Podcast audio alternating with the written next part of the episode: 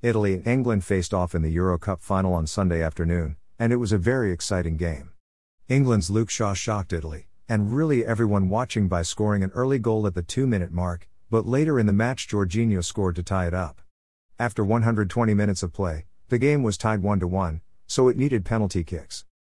Verratti started off the penalty kicks by scoring, and Kane did the same. For Italy's second shot, Palati could not get the ball in the net. Maguire scored to put England up two to one after two shots each. Bonucci scored to tie it up, and Rashford missed to keep it that way. Bernardeschi scored for Italy, and then Sancho missed it. Italy was up by one in penalty kicks, and it was Jorginho's turn to shoot. If he scores, Italy wins; if not, England still has a chance. Jorginho could not score it, giving England a chance to keep the game alive. nineteen-year-old Bukayo Saka was up for England, and he had a lot of pressure. He took a great shot, but Italy's goalie Donnarumma made a great save to win it for Italy.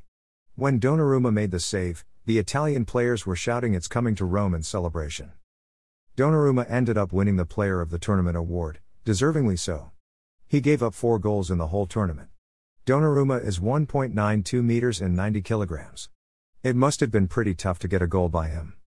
England is still searching for a major tournament; their last one was the nineteen sixty-six World Cup. Italy won their first Euro final since nineteen sixty-eight, and with the win Italy extended their undefeated run to thirty-four matches.